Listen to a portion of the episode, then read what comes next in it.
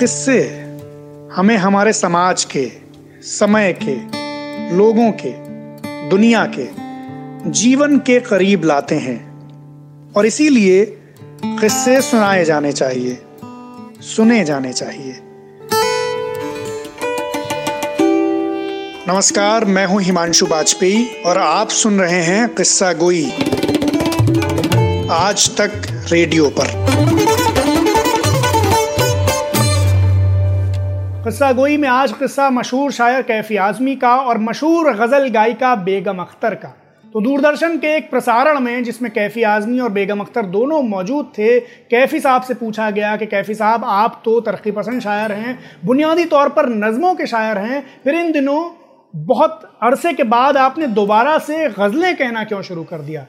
इस पर कैफी साहब बोले कि मैंने गज़लें कहना उस वजह से शुरू किया जिस वजह से मिर्ज़ा गालिब ने मुसवरी सीखना, चित्रकारी सीखना शुरू किया था।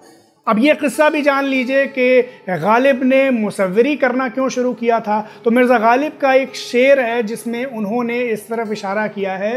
वो शेर है कि सीखे हैं माह रुखों के लिए हम मुसवरी तरकीब कुछ तो बहरे मुलाकात चाहिए। यानी मैंने सुंदर चेहरों के लिए चित्रकारी सीखना शुरू किया है, क्योंकि उनसे मुलाकात करने के लिए कोई ना कोई बहाना तो चाहिए। तो मैं चित्रकारी की वजह से, चित्रकारी की बहाने से सुंदर चेहरों के आसपास रहता हूँ, उनसे मुलाकात कर सकता हूँ। तो मिर्ज़ा गालिब ने ये शेर कहा था और कैफी आज़मी ने इसका हवाला देते हुए कहा कि मैंने गज़ल कहना इसलिए शुरू किया है जिस वजह से मिर्ज़ा गालिब मुसवरी सीखना चाहते थे और फिर कैफ़ी साहब बोले, मैंने गज़ल कहना इसलिए शुरू किया है ताकि मैं गज़ल, यानी कि बेगम अख्तर के करीब हो जाऊँ। फिर से सुनिए। कैफ़ी साहब ने कहा कि मैंने गज़ल कहना इसलिए शुरू किया है ताकि मैं गज़ल, यानी कि बेगम अख्तर के करीब हो जाऊँ। इसका मतलब यह है कि कैफ़ी आज़मी ने बेगम अख्तर को गज़ल का पर्याय बताया था।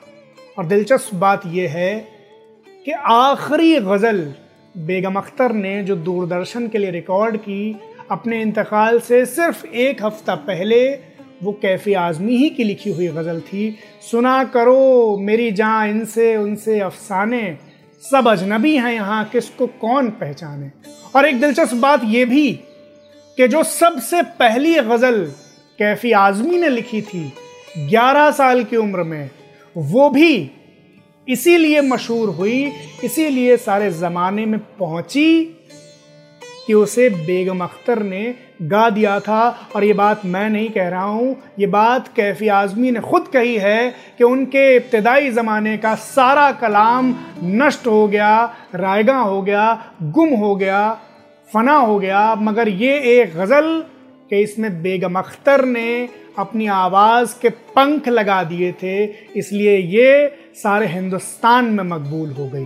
गज़ल थी, इतना तो ज़िंदगी में किसी की खलल पड़े, हंसने से हो सुकून, न रोने से कल पड़े। किस्मत हमारी गेस हुए जाना से कम नहीं, जितना सवारते गए, उतने ही बल पड़े। शुक्रिया जी